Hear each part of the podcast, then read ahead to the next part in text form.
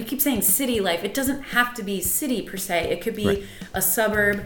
I live, like I said earlier, out in the country. Like I'm just outside of you know the busyness of, of Verona, Madison, and yet I've met have not met this person yet.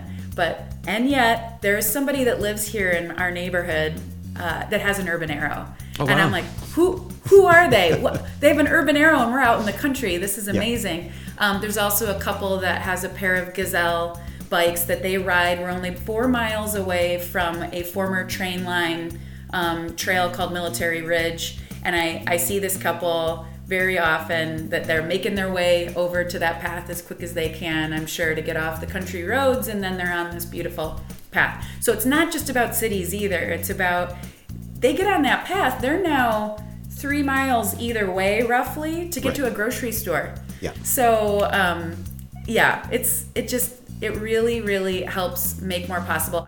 Hey everyone, welcome to the Active Towns channel. I'm John Simmerman, and that was Jocelyn Van de Velde, North American Marketing Director for Bosch e-bike systems.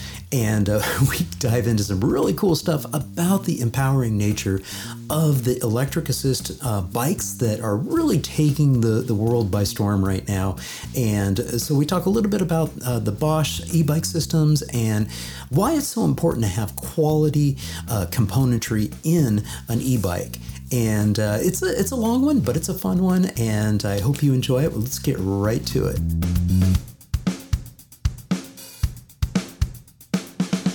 Jocelyn, it's such a pleasure to have you here on the Active Towns podcast. Welcome.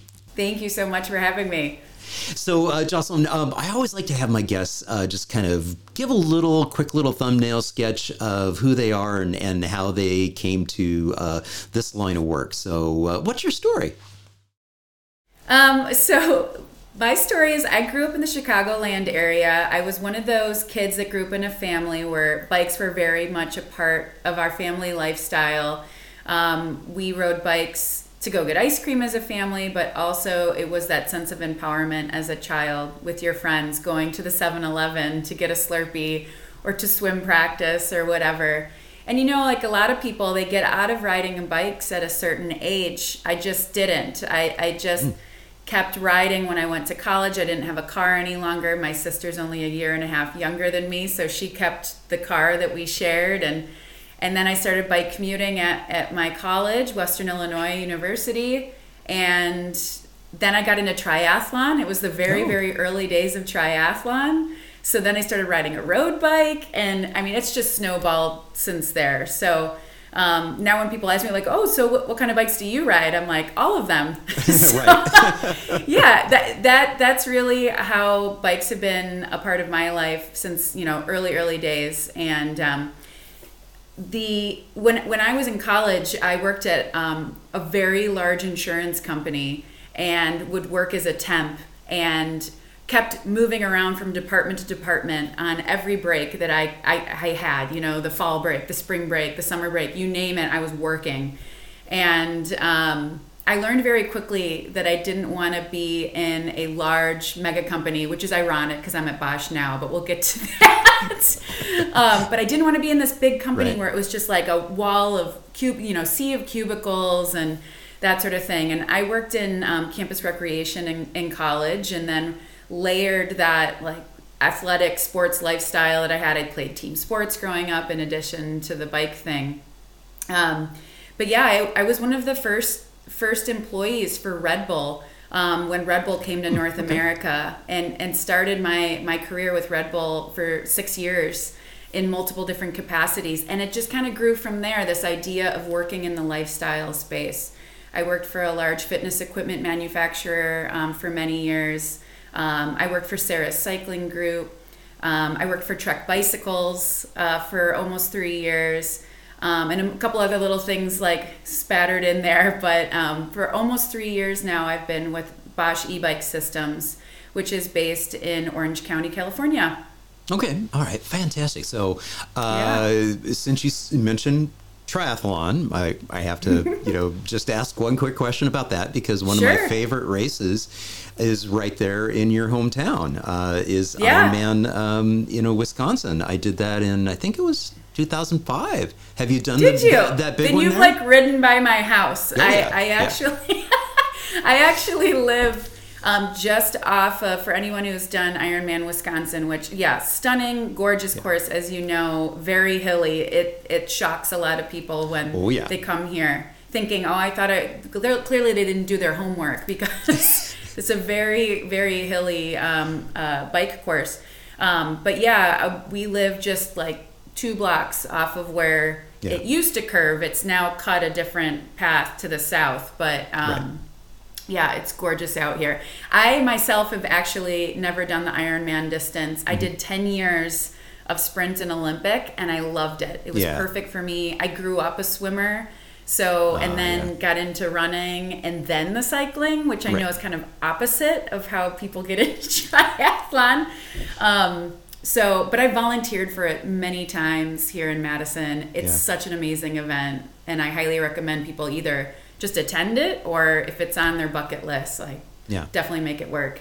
and one of the things that, uh, that that I just love about uh, signature events like the Boston Marathon, like Ironman in those cities that uh, that host them, and then other you know fun events like the the Olympic distance races and things of that nature. What I love about them is that it engages the public. And it it sort of introduces to a community you know a, a certain lifestyle a lifestyle of being active and out there. And when people especially people you know in the community that are coming out to cheer people on or volunteers you know getting the community engaged as volunteers and they see people that they can relate to they recognize or they're like oh you know that person is my grandmother's age or you know mm-hmm. or looks like me. And it's just like that being able to identify with somebody who's participating in an activity like that is a great way of encouragement of, of encouraging people to get off the couch and do something. And one of the reasons why I love that so much is that it's a common theme too that I'm seeing right now in the e-bike mu- movement and the cargo bike movement is that we're seeing more and more people using bikes for uh, utilitarian trips and everyday things. And when you can identify with somebody that you know looks like you or you know is similar tip type of situation to you and they're out there and they're maybe they're actually doing this maybe they're you know getting the kids around you know it, it's like Totally. there's it's so empowering so so talk a little bit about that concept of of the fact that you know when we see other people that are out there doing it and you see the smiles on their faces how how powerful that is and and and, and who is this what what is this photo Yeah, so you're exactly right. When people see a feeling, like it's not that they see the thing, it's they see the feeling that those people are having, whether they're in a running race or a triathlon, like you first mentioned, or this. Like, this is my family years ago now. The boys are almost six and seven years old, and they still all the time are like, Mom, when are we gonna? Um, we currently don't have any e bikes in the house because we moved recently back to Madison. So we just wanted to get settled and figure out like what is it that we're to get now that we're because and we'll probably get to this there's a different bike for every type of use case so when we used to be in more of the urban part of madison. Both my husband pictured here and i had very typical commuter style e-bikes because it made sense for where we lived. Here you know the boys are are showing off one of several cargo bikes that we've had the chance to use over the years. And this i think is where we need to go again is they keep asking like mom when are we going to get a ride on? Of course it's not called it's the bike where we get to sit on the back and it's the joy that that we have while on it that one it feels like a ride it's fun. But two i love the conversations you get to have while you're on the bike together which you know can be really hard when everyone's on their own bikes which they do as well. But that's the other cool part is when they see mom and dad doing this when when kids see other parents doing this it just inspires them all that much more to continue doing it themselves and think about what i said opening line. Like my parents they both had schwinn varsities. They put us kids on the back when we were little to go to you know the ice cream shop. And here i am in my 40s now still riding a bicycle. And of course they're not the only reason but might not be here if it wasn't for those sorts of, of healthy lifestyle and sustainable choices that we were making at a very very young age. So yeah, yeah that's what you see here and um, that's madison in the background there which if you know madison there's lots of great bike paths enclosed bike paths everywhere, yeah, which is a yeah. whole nother can of worms. But yeah, yeah. having those safe places to ride. Well, and and, yep. and and obviously, since I do know Madison, I also know exactly where this uh, photo is yep. taken in picture mm-hmm. because uh, the building behind there is uh, you know part of uh, the convention center, right? Right, uh, yep. designed by Frank Lloyd Wright. That's yes. Monona Terrace in the background. Yeah. Um, this this photo's from years ago when People for Bikes was hosting an event. Were you at that? I was, yeah. Oh, nice. Perfect. Yeah, yeah this was back when I was at Trek. Uh, and we were able to be a part of, of hosting a huge ride that took place um, during that event. Yeah, yeah. In fact, I have. I, I, shot video from that day, and so I'll be sure to uh, um, I, gosh, you know, I've never released that particular video on YouTube, um, so I, I, might have to, I might have to uh, do a little special release of that video so that we can uh, link uh, to it here and and have that. And yeah, that was a wonderful uh, day. That was the Places for Bikes conference. Um, I believe yes. that would have been in 2018 and we, we right. had a fabulous uh, uh, you know group bike ride and uh, and getting out there so so this was part of your your your, your story this was part of that evolution that, that you went through and uh, and, and your time at at trek so you've mm-hmm. seen it you've seen this business from a couple of different angles. Talk a little bit about why it's so important to have that understanding from when you were at Trek to, to the role that you're with now with at, at Bosch. Yeah. Meaning having that background, yeah, of, having of that seeing background. the path we've taken, yes, yeah, especially yeah. like you said, the OEM sort of connection and all that. Right. Yeah. So you know, a lot of people see cyclists as they call themselves a cyclist. They right. they you know cyclist by name, but if you ask a Dutch person or you know someone from copenhagen are you a cyclist like no absolutely right. not in these places where people are just riding for transportation yeah. um, and and so these these photos you're seeing are these early early days of us testing what that message would look like to encourage new ridership and new people to um, come and try riding again because most people ride at some point and some of the, the quotes that I've heard from folks over the years almost have brought tears to my eyes a couple times like, You've given me my youth back. I feel like a magic carpet ride.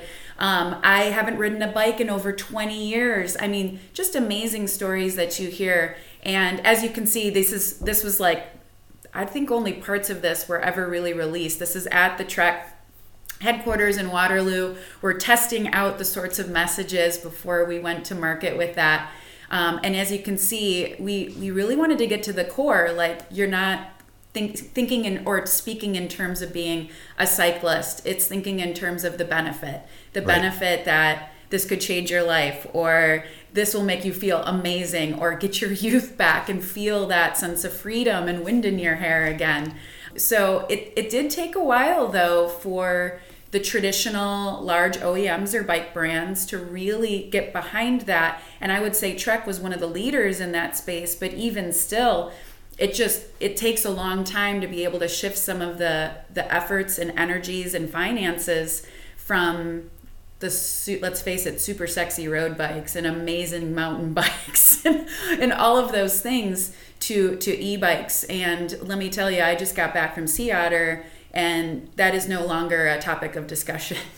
every single bike brand, I would, yeah, just about every single bike brand had an example of an e bike in their fleet now. Right. And that is only continuing to grow as people see the new ridership or people that they maybe lost to riding bikes, like I said, 20 years ago, and they're interested in coming back. Right. Yeah. Um, I'm going to pull up another uh, shot here because I think this is a, a nice transition for us uh, heading towards your your role now. And uh, this is our good friend Doogie out mm-hmm. of uh, the Houston area, and clearly he's not riding in Houston in this photo. this looks more like no. Colorado. Colorado, yeah. but uh, and and Doogie was was uh, gracious enough to do an episode with me, and we were going to have you on that episode too, but we had some technical difficulty on that one. And I think that was right after you made the, the move uh, back home to, to Madison. But the reason why I love this particular photograph is that uh, it, it really does reinforce the fact that this is a practical bike. This is a bike that's got uh, everything that you need. It's got the fenders, it's got the panniers in the back. It's a more upright feel. It's much more in alignment with, you know, that classic European upright posture that you have when you're you're on a bike and less about the sportiness and mm-hmm. uh, and I think that's such an incredibly powerful transition that we're starting to see and I'm hoping that more and more of the uh, the US and North American uh, based manufacturers will will continue to double down and and see that that role is is there and and mm-hmm. you know cuz I'm like you. I mean, I've got a, a, different type of bike for every type of situation, whether it's my mountain bike, my racing bike, my travel bike, my everyday get around town bike and go shopping and cargo bike. Uh, you know, so it's and that's the wonderful thing about a bike is that it you can have a different type of bike for you know every every type of you know desired trip and or activity that you'd like to have. For sure. I mean, there's something when people are like, "Oh, I hear this all the time. I'm just not ready for an e-bike yet." Yeah. Yeah. And and I always been like, "Well, it's not about being ready. It's about deciding if there's room in your lifestyle for an e-bike. For example, I, I ride a road bike, I ride a gravel bike, I ride a mountain bike. None of them are e-powered at this point, though I do enjoy riding an EMTB. Like yeah. when I go to, we, we participate in the mountain games, um, GoPro mountain games in Vail, Colorado every June. You better believe I want to be on an EMTB.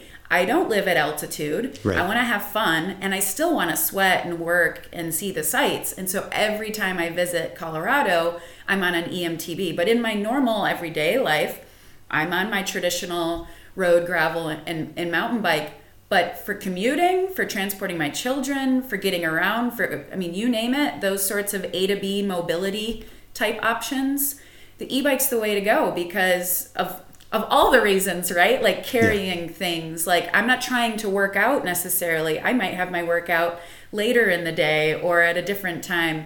Um, Jenny Hadfield, who who is a, a coach and has written for Runner's World and um, Bicycling Magazine in the past, she really connected the dots for her. She was one of those e-bike haters. She's the first to raise her hand and, and say how much she was like, I can't I can't believe these are proliferating yeah. until she really realized how they could fit into even into her lifestyle of replacing car trips or riding her e-bike to get to the trailhead so that she can go do her workout um, right, or right. training her clients. Like she had all she's like I would have been in my car for all these things right, and now I'm not.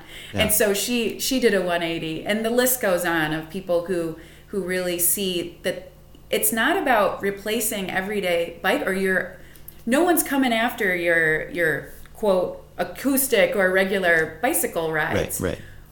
We're we're looking for the other opportunities, the opportunities where someone wouldn't be riding at all yeah. or the replacing car trips. Yeah, yeah. And the reason I paused on this uh, particular shot, although it's it's a beautiful shot of the uh, the Bosch Performance Line Sport uh, motor there, I'm really pausing on this because of her shoes.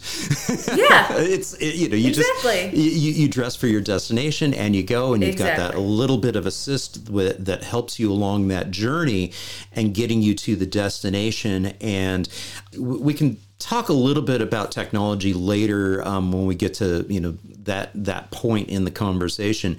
But really this is this is where I wanted to go with this conversation at this point in time is to talk about the fact that yeah I mean this gives us the power the the confidence to be able to make some of those trips that would otherwise have been a car trip. Mm-hmm I mean, talk Totally. about opening up a world for people.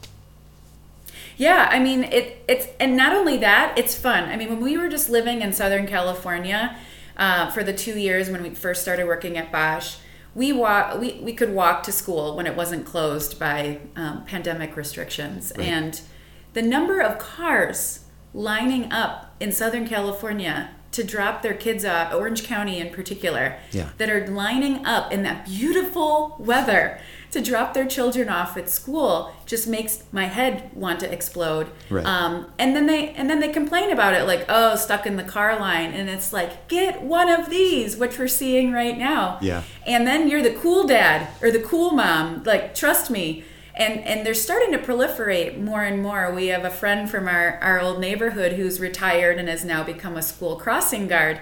And he says it's like just in the year he's been doing it, the number of cargo e-bikes that are now dropping the kids off at school has grown immensely. Um, I think the cargo bike in particular. Um, I'll teach you a little a little rule I learned from from Red Bull and it's pretty funny like don't worry i'll come back around here so when i was working for red bull all those years the idea was to try and get a full can pour at a bar and that means make sure when you're buying like selling the, the cocktail a red bull vodka whatever get the can across the bar upcharge that's fine do an upcharge why because when people see the can and they come to the bar it's like oh what am i going to get oh Red Bull vodka, that looks Right. good. And you know where Red Bull got that idea from? It's the Bloody Mary theory. Have you ever been to a place and you see one person, and we used to do it to like test this. It's hilarious how often it happens. Someone sees a Bloody Mary, oh, that looks good. I'm going to get that. Yeah, because yeah. it's just so clearly identifiable as a Bloody Mary. Maybe this is the Wisconsin in me that I'm making everything a cocktail, um, uh, a reference, a bar reference. But that's the power of a cargo bike. Yes. It's different. It's unique. It has a different form factor. People are having fun, and children in particular are having fun with their caregiver. And I mean, who doesn't want to have a little piece of that? So Yeah, that's what's yeah. so exciting about about the cargo bike is transporting the, the stuff. I remember years ago I saw um, a young man. I didn't know if he had kids or anything, but when I saw him, he had that same surly cargo bike. You showed the picture of my family and I, um, and and he had two of the largest bags of dog kibble you've ever seen in your life on the sides in his big giant pannier bags, Yeah. and I was like, how cool is that? um, another person that comes to mind is James James Huang, the the editor at Cycling Tips. He has a uh, Urban Arrow, one of the traditional Bakfiets bikes, you know, that's very, you know, got the big bucket in the front. And he will post his trips to Costco. Like, Right. how much can he fill the Costco uh, um, haul into into his cargo bike? So yeah, there's just so many fun, fun ways, and also green, more sustainable ways Right. that a cargo bike in particular can really just enrich your life, you know? It- For lack of other things to point to, it's just enriching and feels good. Yeah, yeah. What what I love too about this this whole trend that we've that we've seen, you know, coming about and um, I don't know. My sense is that it really accelerated during the pandemic. Do you do you get that same sense? Oh, for sure. I mean, people were looking for any excuse to spend time outdoors, but safely as well. And I know in New York City, um, people didn't want to be on trans- public transport any longer. So Right. you started to see a lot more people choosing bicycles, and that in turn created what you know many called the quote bike boom. So you put the fitness and the exercise and leisure, family leisure side together, along with the transportation side of things, of people wanting to get out of um, public transport. You you definitely saw a boom. Plus, they closed the Brooklyn Bridge for. For for uh, maintenance or whatever they're doing to it, so of course people had to find another means Right. for getting um, into Manhattan. Yeah, yeah. So earlier you had mentioned that green was your favorite color, and uh, of course, and, and I ma- made the the point of uh, noting that uh, this week is is Earth Week, and and and Earth Day is on Friday, and so uh, Bosch and uh, B Cycle, which is Uh, is it still part of Trek, or or did they spin Yeah. it off? Okay, so it's still part of Trek. Yep. yeah. mhm. Okay, fantastic. So this weekend in in select cities ar- around the the country that are part of B Cycle, this is happening. Uh, tell us about this. So B Cycle, if you're not aware, is a premium bike share, bike share solution. There's over 25 cities now that have the the B Cycle system as their B- bike share. So in this image here, if you're having a tough time kind of putting two and two together and what exactly is that, that's exactly what you're looking here. You can rent a bike, um, whether you're on vacation or traveling, or you can have a monthly or year long membership and use it as a means for commuting or for fun in town. So multiple multiple different ways you can use it. So Bosch is we we provide e-bike systems to roughly 40 e-bike brands in North America and around 100 globally. Um, and one of those partners is B-Cycle. So um, whenever you see a B-Cycle station, it these days is either a combination of a, the traditional bicycle um, and e-bike, or some of the systems have gone fully e-bike, and those are all powered by Bosch. Yeah. And I think that uh, this particular posting is promoting the, the Boulder B cycle uh, system. And I think they did go 100% to, to the e bikes. They is that are. correct? Yeah. Okay. That and is did Madison correct. do yeah. the same? So these, what's that? did Madison do the same? Did they go 100% Yes. um, e bike as well? Okay. Yes, and Santa Barbara. So any new city that's been opening or has like refreshed um, has gone completely electric, and there's a real like strong, strong business case as to why ridership has doubled and sometimes quadrupled in some markets as soon as you add e-bikes. Right. So why not get more people moving on bicycles, and why not make sure that you can sustain the the system fiscally, being really fiscally smart? Because let's remember that is a cornerstone to sustainability. It's just Yeah. not about you know green things. It's about making sure we're people, planet, and profit. We need to be able to sustain ourselves. So it's it's pretty great that so many more people are, are riding e-bikes and just bicycles in general, but really it's helped spark that many more people to the idea of this being a form of transportation or a way just to have fun. I was in Austin that also has B-Cycle. Yes. Um, and they have the combination of both the traditional bicycle and the e-bike. And it's awesome to see we were on campus for a bit. I was there for a work function and we took b-cycles to go to campus because it really was the easiest way to park and then go to the meeting we had exactly. to have. So it was awesome to see how students were using this. We were watching them engage and check in and out and go to class and whatever. But then i went to austin like three weeks later for a girl girlfriend's weekend and it was fun to see people using it on the weekends as recreation. Yeah, Um, yeah. So you know, it's it's awesome that that. Well, you, you know you're in trouble now. how's that? You didn't even tell me you were in town. I would have loved to have taken you around and showed you some of our wonderful uh, uh, Dutch-inspired uh, infrastructure that's being built here in town. My gosh. Okay. Yeah, Austin Never has again. changed You so you come much. to Austin. You have to say hello, and, and I'll take you on a on a, on a fabulous uh, tour. Because we're real excited um, what's going. on. The other neat thing on that's exciting about uh, you mentioned the the, the Austin B cycle uh, system here. It, it has recently been um, kind of shifted over and is now integrated with our transit system. And so Yes. this is this is a very very important thing for North American cities and other cities around the globe to get on board with is this concept of integrating your transit with your bike share systems and which is something the Netherlands does just does just fabulously well. And now they're seeing, especially in some of the bigger cities like in Amsterdam and Utrecht, uh, they're seeing is in upwards of 60% of, of their train transit uh, riders are coming by and or leaving by bike.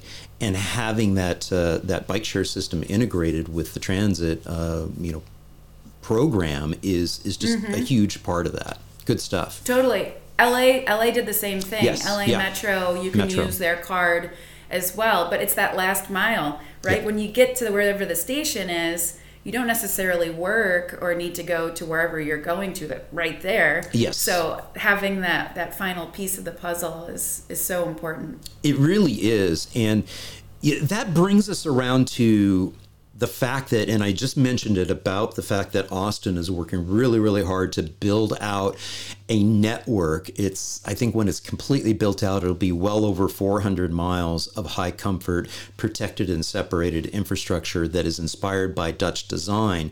In fact, where you probably noticed it in some of the locations downtown, it's even sort of the red color of the, the concrete uh, in terms of Dutch design.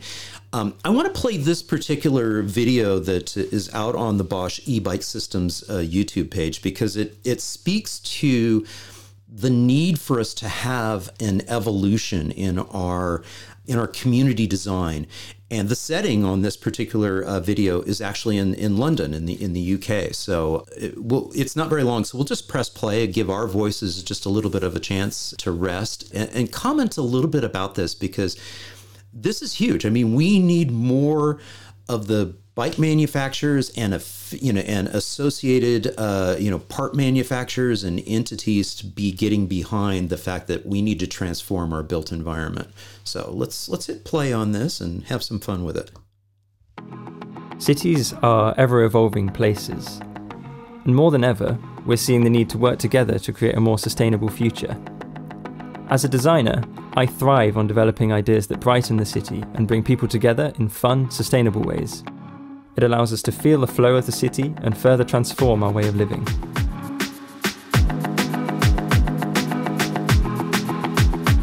As our population increases, it's more important than ever to find new ways of living and moving across the city. Imagine a vision for a city designed around micromobility, embracing social and responsible development.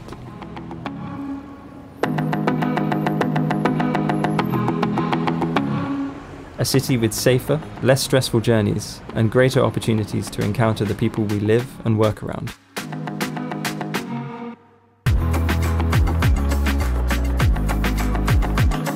The potential for transformation through micromobility can be seen in all kinds of spaces, especially in the remnants of those designed around cars.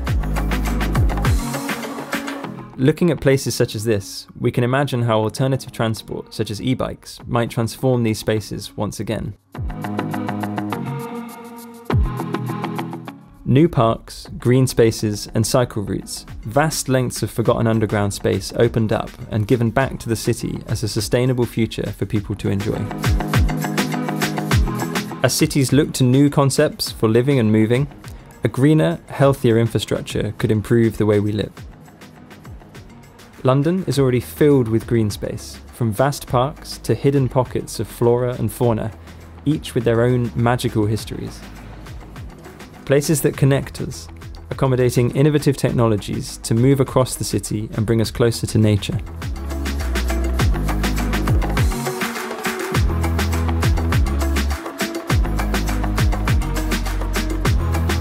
The ever evolving nature of cities brings people together to create new layers in the city's complex history.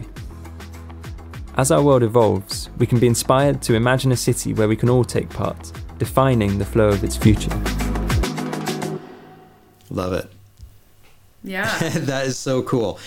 And I mean, again, it's it's one of the things that I think is so important is realizing because what we what we do know is that most people who aren't currently writing will come back and say, I just don't feel safe riding. We need safer places, safer cities. And so I love the fact that this particular video talked about the evolution of the city into something that really helps encourage those trips. And, mm-hmm. and kudos to, to Bosch to be, you know, it was like one of the very first videos that I saw when I popped over to the, the YouTube channel. Talk a little bit more about yeah. that commitment from the, the corporate perspective. For sure. Well, Bosch as a whole to really go big, you know, the if you go all the way to our focus of, of just mobility in general, Bosch isn't just in e-bikes, of course. As you right. can imagine, we make parts for cars, we make parts for scooters, we make parts for motorcycles, and many, many, many, many other things, right. including the sensor technology too. So that's really at its core why we got into e-bikes you know? We had all these different pieces of the business whether it was the lithium ion batteries it was the sensors etc is how we got here. But bosch as a whole is really focused on the future of electromobility and for safer more sustainable cleaner ways for everybody to move around. Um, and, and that video hits the nail on the head when it says the population growth. Like we just have to remember that you know you might not realize what if you live in a more suburban area or you're not lar- near a larger town or don't get to a place like that too often and it, it is getting to a point of unbelievable discomfort when you're trying to move around a city. And when you go to places like austin to go back to that chicago where i grew up you're seeing it in in just a lot of these like totally booming mid-sized cities like a madison like Nashville, Memphis, Indianapolis. I mean, these are places that are growing so much because they're getting behind this idea of livability and mobility that makes sense for these growing populations and a more sustainable future. And it's starting to happen. I think the pandemic already uh, really helped people see how nice it can be for a community to shut down streets for right. a bit and see how you know they became these bike bike um, paths and lanes, and families were allowed to walk and and ride in the streets. And a lot of places aren't reopening those because they recognize that, huh, there's really something to this. Um, and then, of course, you look to Europe that's making all sorts of sweeping changes. You know, the the mayor of Paris is making major, major moves in terms of shutting down main parts of the city to, to automobiles. Um, and it's not like it's not like we want to do away with the car. You can't really do away with the car, at least not anytime soon. Right. It's just a matter of can we create these hubs of micromobility, as the video say, you know, that where you get to car to this point, you park and you kind of stop, and then from there, you, you have to move by foot, by bike, by scooter, by whatever um, makes the most sense for that that community. Ironically, um, when I was in college, I I in, interned. I, I did not intern. I had a summer gig at a youth hostel in Bruges, okay. Belgium. Oh wow! Medieval okay. community. If you're not, if people, you know, the listeners aren't familiar, it's a medieval town that is completely surrounded by a wall and you know moats and everything, like out of a out of a fairy tale. Yeah. Um, but what was so cool about Bruges is like here's this old school example of what we're trying to get to yeah. is you can drive to the town's edge essentially to the city center's edge and they have these parking garages and then from there it's like get on the bus go by foot ride a bicycle um, and very limited cars were allowed within the walls of the city center. Yeah yeah yeah. It makes for an amazing livability walkability the you know restaurants that spill out into the streets. Again that's what the pandemic allowed for restaurants expanding into places they weren't allowed to be before. And it just adds vibrancy in life to yeah. to densely populated areas. Well, what's interesting too, and we, we've talked about this extensively here on the podcast uh, about the impact of the pandemic on helping to reimagine what our streets are for, especially at the individual level, where people started to feel the need to be able to get out and explore. And um, because the sidewalks and the limited pathways were crowded in before the vaccine, we, we knew we needed to be, you know, physically separated, but, you know, we needed to get out. And so we saw this in our neighborhood where we have no sidewalks uh, in our neighborhood. And so everybody shares the street anyways. And so we saw this tenfold, 20 fold increase in the number of people walking, biking uh, out in the streets. And, and you'd see entire families, you know, with literally five different modes. you know, somebody's walking, somebody's on a yeah. bike, someone's on a, you know, a, a skateboard, someone's on rollerblades, you know, and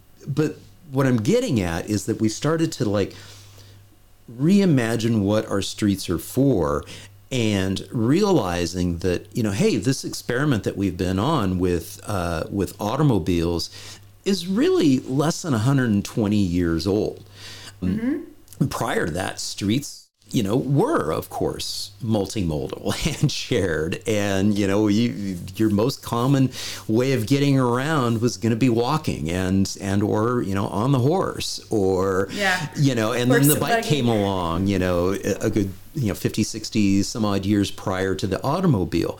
Where I'm getting on this is that you know we are in that that stage now in in in really having had that shock of being able to reimagine what our streets are for and starting to see more and more cities pushing that boundary of saying, well, how can we re reimagine and also reconfigure the limited space that we have uh, so that it, we continue to, to promote this. And I want to play a quick video here from Tern about their their their most recent uh, release, the Quick Haul. And the reason why I wanted to play this is because a lot of the the e-bikes that are out there are incredibly expensive. I mean, when you when you look at you know dropping twelve thousand dollars on a, a, cargo bike from Riese and Müller, and uh, you know it, it's like it's you know it's mind boggling how it's expensive. a big range for It- sure. for sure. But this is a this is a really neat a situation where it's it's coming in at a price point of about three thousand dollars. It's still expensive from a from a bike perspective, but when you start looking at the empowerment of of being able to uh, again do some some trips that maybe you would have done by car otherwise it- it's suddenly it's, it's a different calculus and Totally. the other thing that I love about this this particular uh, video is just to like what we were saying earlier is that w- we are a herding species. When we see people out there doing everyday activities and they're doing them by bike, and the the empowerment factor of being able to have that electric assist, it- it's it's really really powerful. Um, I know I keep saying that word, but it, it's it's the word that comes to mind is that uh, it really opens up a lot of of doors for people. Um, t- Talk a little bit more about that because you've experienced it, you know, even as a parent. Oh, for sure. Yeah. The, the thing is, you know, like whenever, remember I said earlier, I, I was a runner at one point, and the thing I always lo- loved most about running, and a lot of people would probably say this as well, is you get to enjoy the world at a pace and in places that you wouldn't be able to be otherwise. And that's exactly how I feel about a bicycle. Yeah. So to be able to transition in, into riding a bike, you get to go places where you might not be able. Oh, I didn't know this was here because you can't drive a car here. I didn't know um, that that this was possible to to make it over here by bicycle. And then the fun along the way is makes it that much more enjoyable. Because don't we all just want a little bit more fun, fun Yeah. in our lives, right? But yeah, I, this is and this is just the consumer or like you know regular general consumer element to it what about the commercial aspect Oh, so yeah. when you were talking about reconfiguring cities you know you have cities now that have seas and seas and seas of underground and above ground parking i know in chicago for example they've got a long-term plan to deal with all of that underground parking that is near the the lakefront there Yeah. yeah. about what do we do with this in the future when we potentially aren't allowing cars to be here anymore. They have already thought about this. And what do we do with some of those spaces? And and some of the ideas that cities are coming up with are these transportation hubs that are for that last mile delivery. So the trucks would then come to a certain place close to the downtown city center. They then unload into e-bikes that have cargo space on them. We have several partners. Tern has a whole business program, you know, the brand you were just featuring there. Coaster Cycles out of Montana has been making custom made like trike type e-bikes for last mile delivery. And so now you're cleaning up the roads and and you know, giving more space. You don't have those trucks idling anymore, sitting in bike lanes, which which has been a big problem with bike Right. infrastructure. You Yeah, build yeah. bike infrastructure, but then a truck is parked there, and um, so that's the other element, this business element of of really helping connect the dots in a way where uh, we reimagine what's what city, and it doesn't. We keep saying city life. It doesn't have to be city per se. It could be Right. a suburb. I live, like I said earlier, out in the country. Like I'm just outside of you know the busyness of of Verona, Madison, and yet I've met have not met this person yet. But and yet there is somebody that lives here in our neighborhood uh, that has an urban arrow, Oh, and I'm like, who who are they? what, they have an urban arrow, and we're out in the country. This is amazing. Um, there's also a couple that has a pair of gazelle bikes that they ride. We're only four miles away from a former train line trail called Military Ridge, and I I see this couple very often that they're making their way over to that path as quick as they can. I'm sure to get off the country roads, and then they're on this beautiful path. So it's not just about cities either. It's about they get on that path, they're now three miles either way, roughly, to get Right. to a grocery store. Yeah. So, um, yeah, it's it just it really really helps make more possible. I know what some people, if they're not part of our scene, are thinking. They're like, um, "Oh, but what about the weather?" Well, okay, that, that's that's only parts of the year, and also. There's no bad weather, only bad clothing, right? Right.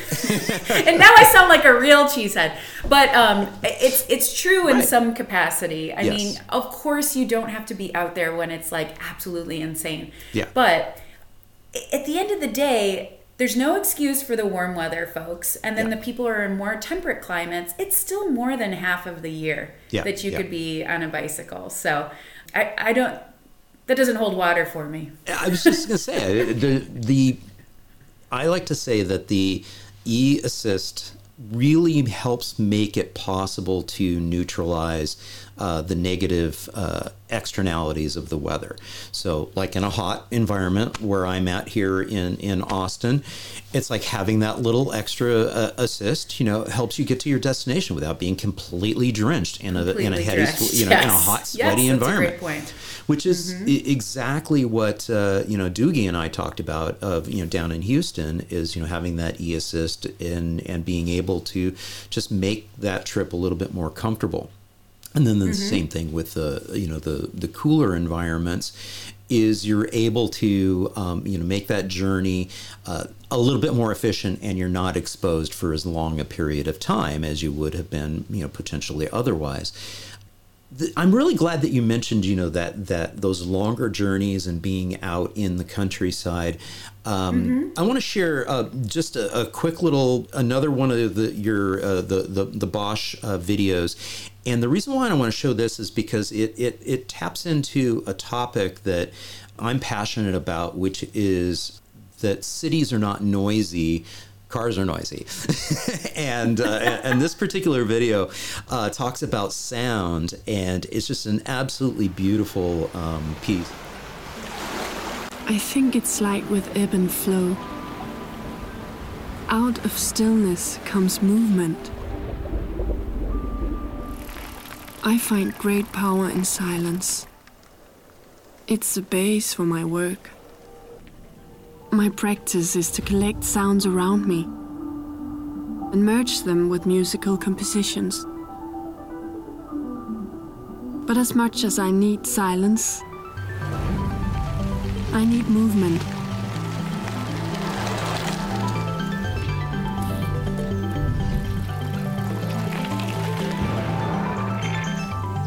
As much as I need nature, I need the fast paced city life.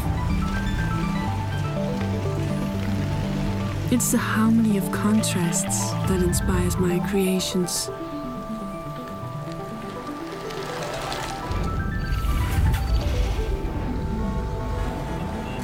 Having transferred to cycling is adding to this balance. It answers my longing for silence and nature, while still being connected to movements and progress. It's like when I create my own musical utopias. Balancing out pace and silence, movement and pause, the now and the future.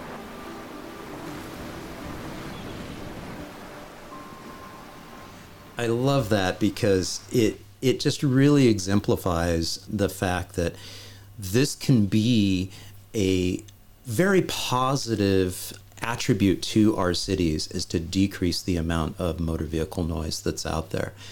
And I, I was quite moved by this particular uh, video just because it, A, I, I love Copenhagen, but they but the the the storyline along here is that she was you know able to load up her gear significantly heavy gear into her cargo bike and take a fairly lengthy journey out to where where the actual beach is and mm-hmm. and I know that ride and, and that's to your point is that you know it does make it possible having that additional uh, assist to be able to make the longer journeys.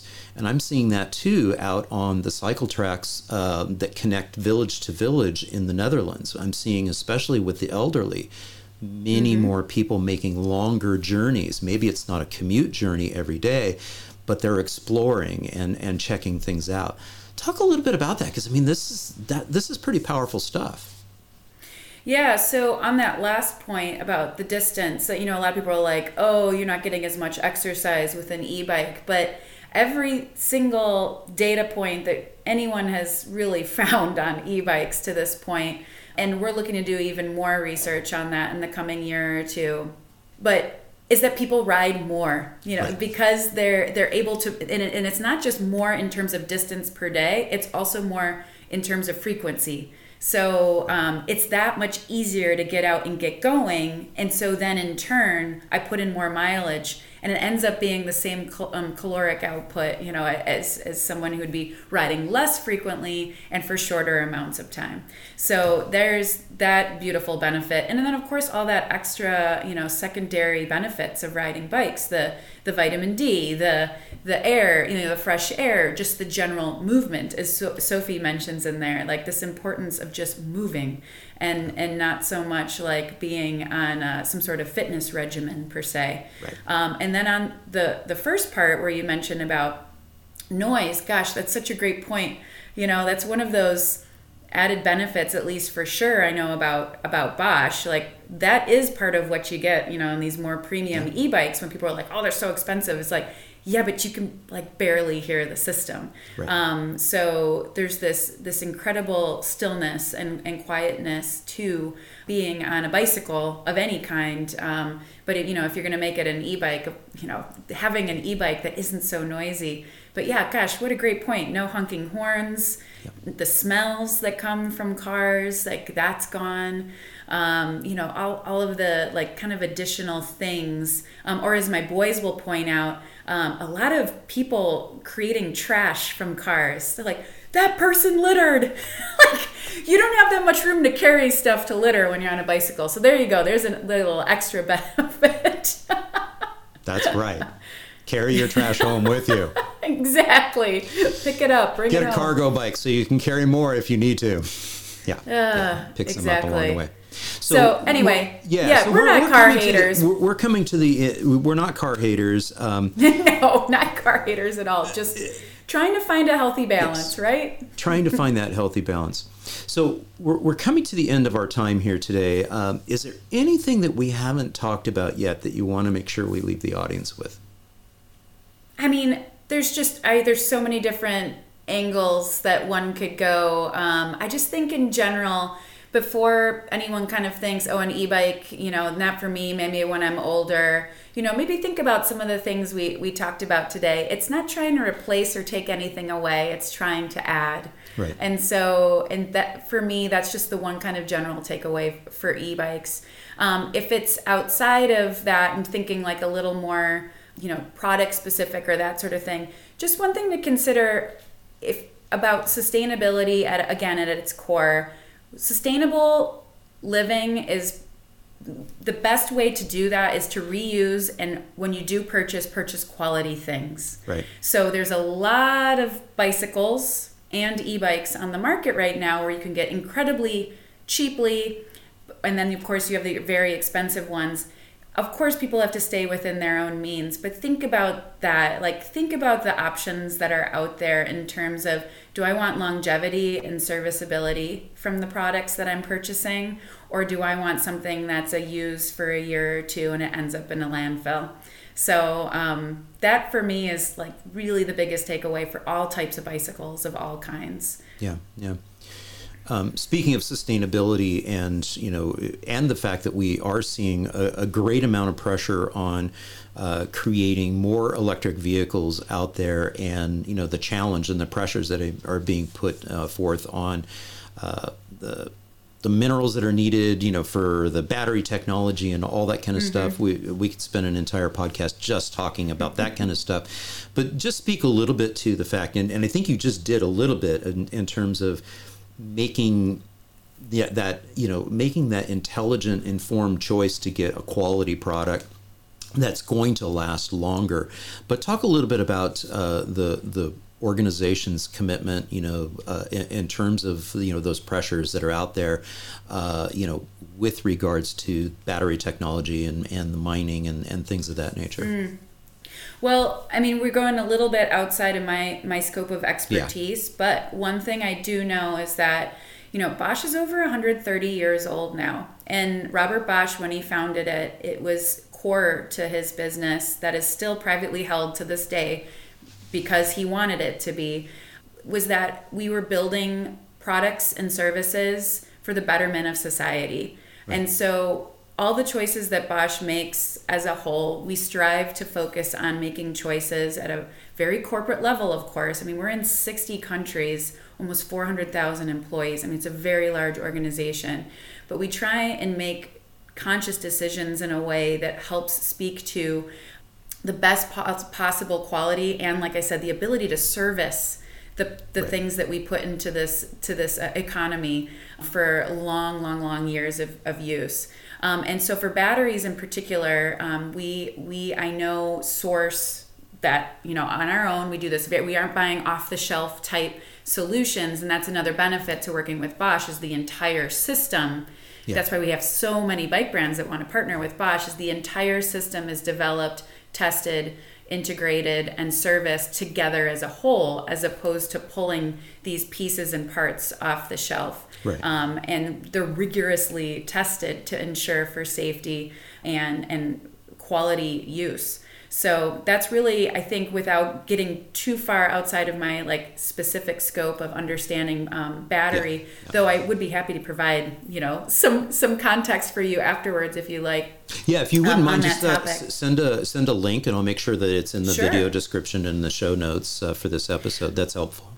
Yeah. Yeah. And one thing I will call, call out, though, that I do know for sure is that yeah. we are certified and tested to the UL 2849. I have to remember the number, the UL, UL 2849 certification for um, our e bike system. And we're one of only two e bike systems that have voluntarily tested at this very, you know, high rigorous standard to ensure that that we're putting one of the best products out on the market you know making sure you're not buying something that's going to ignite into flames because um, sadly if you just google this especially in new york city this has become a very real thing right. um, that people are having apartment fires from charging multiple um, batteries at once and, and right. a lot of these have come specifically from lower lower price point um, e-bike batteries yeah. so yeah sad situation out there. Definitely want to make sure you do a little bit of research on that but that is specifically one i can can speak to that you know we we make sure we test and certify to that ul standard right um, for some peace of mind yeah fantastic jocelyn thank you so very much it's been such a pleasure having you on the active towns podcast yeah, thank you. This was really fun. A little walk down memory lane, too. I enjoy that. yeah, absolutely. Good stuff. Thank you all so much for tuning in to this episode with Jocelyn Van de Velde with Bosch e-bike systems. I hope you enjoyed it. And if you did, please give it a thumbs up, leave a comment down below, and be sure to tell a friend about it. And if you haven't done so already, I'd be honored to have you subscribe to the channel. Just click on the subscription button down below. And uh, let's see, what else do I have for you? Oh, that's right. study tours. We've got two study tours coming up. I'm going to be heading out to Colorado at the end of August into the first week in September, uh, catching a couple of fun events. The uh, Open Streets event in Fort Collins as well as the Tour de Fat there. And then in the end of October, uh, going to be uh, attending the International Cargo Bike Festival. And then the following week, the first week of November, uh, going to be you know traveling around to a couple of different cities, doing some study tour uh, related activities, meeting up with some folks, talking infrastructure, talking programming. Uh, if you are interested in either of those two study tours, send me an email at john at activetowns.org. Again, that's John, J O H N, at activetowns.org. And, uh, and I'll give you the details and see if it's, uh, if it's a good fit for you. Uh, well, that's all that I have for you. Oh, no, actually, I have one more thing. we picked up another patron, another supporter thank you all so very much. Uh, and if you too would like to be considered becoming a patron, uh, just head over to patreon.com slash activetowns to learn more. And uh, oh my gosh, yeah, one more thing. the store, the Active Town store. Head on over to the Active Town store to uh, check out some of the fun Streets Are For People merchandise that I have out there. That is really it. thank you so very much for watching. And until next time, this is John signing off by wishing you much activity, health, and happiness. Cheers.